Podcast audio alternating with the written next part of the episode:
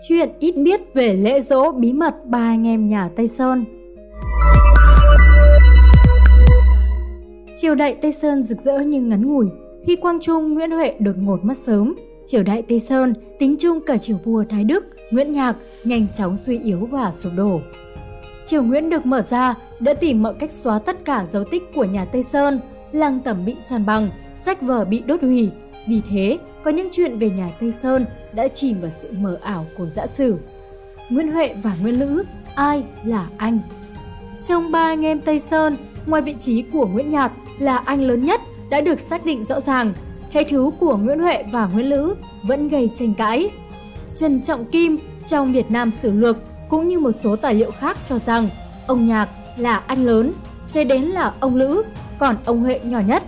Nhưng dân địa phương nơi quê nhà của ba anh em Tây Sơn tương truyền vẫn gọi rằng ông Hai Nhạc, chú Ba Thơm, thầy Tư Lữ.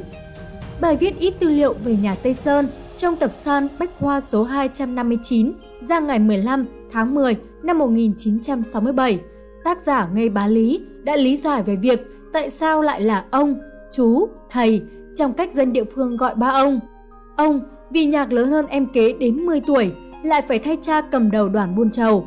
Hai, vì ở đây người con đầu không gọi như từ Bắc vào Thừa Thiên là cả, mà là hai. Chú, vì dân địa phương bắt chước nhạc gọi Huệ là chú ba, vốn theo việc học nghề văn, nghiệp võ cho đến khi vất cờ khởi nghĩa. Thầy, vì Lữ là người nhân hậu, lại sớm đi tu. Trên đây, chỉ tài liệu miệng, có người nhắc tới một tài liệu mực tàu giấy bản, Nguyễn Siêu, đời tự Đức, trong phương đình dư địa chí. Mục nói về tỉnh Bình Định, có ghi em thứ hai của Nguyễn Văn Nhạc là Huệ, em thứ ba là Lữ. Trong nước non Bình Định, Quách Tấn cũng viết, ông Phúc qua đời, ông Nhạc nối nghiệp cha, ông Huệ tiếp tục đi học, ông Lữ xuất gia đầu Phật, ông Nhạc có uy tín trong anh em lái buôn, người ta gọi là ông Hai Nhạc.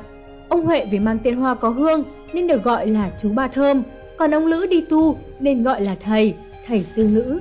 Như vậy, qua các tài liệu đã dẫn ở trên, có thể xác định ông Huệ là anh ông Lữ. Chuyện về lễ thường tân, lễ ba vua được tổ chức bí mật. Khi vua Thái Đức, Nguyễn Nhạc lên ngôi năm 1776, đóng đô ở thành Hoàng đế, thành cũ đầu bàn của Chiêm Thành, thuộc thị xã An Nhơn, tỉnh Bình Định.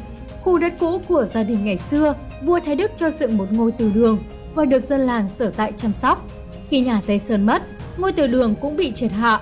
Tuy nhiên, dân địa phương lại dựng lên tại đây một ngôi đình làng theo nước non Bình Định. Nhân dân địa phương bí mật thờ ba anh em Tây Sơn tại ngay ngôi đình đó. Nhà Nguyễn từng sắc phong đình thần ở vùng Bình Thành, Bình Khê, địa danh thời Nguyễn là vùng đất quê hương nhà Tây Sơn, nhưng sát thần đó không được dân địa phương để trong ngôi đình. Cũng theo bài viết đã dẫn trong tập san Bách Khoa số 259, để che giấu vua tô nhà Nguyễn, họ thường tổ chức lễ thường tân tại đình làng rất trọng thể. Lễ này tục gọi là lễ cơm mới để tỏ lòng nhớ ơn người đã bày ra cách cài cấy. Vì lễ thưởng tân nhằm ngày rằm tháng 11 mà Nguyễn Nhạc mất cũng vào ngày rằm năm Quý Sửu năm 1793.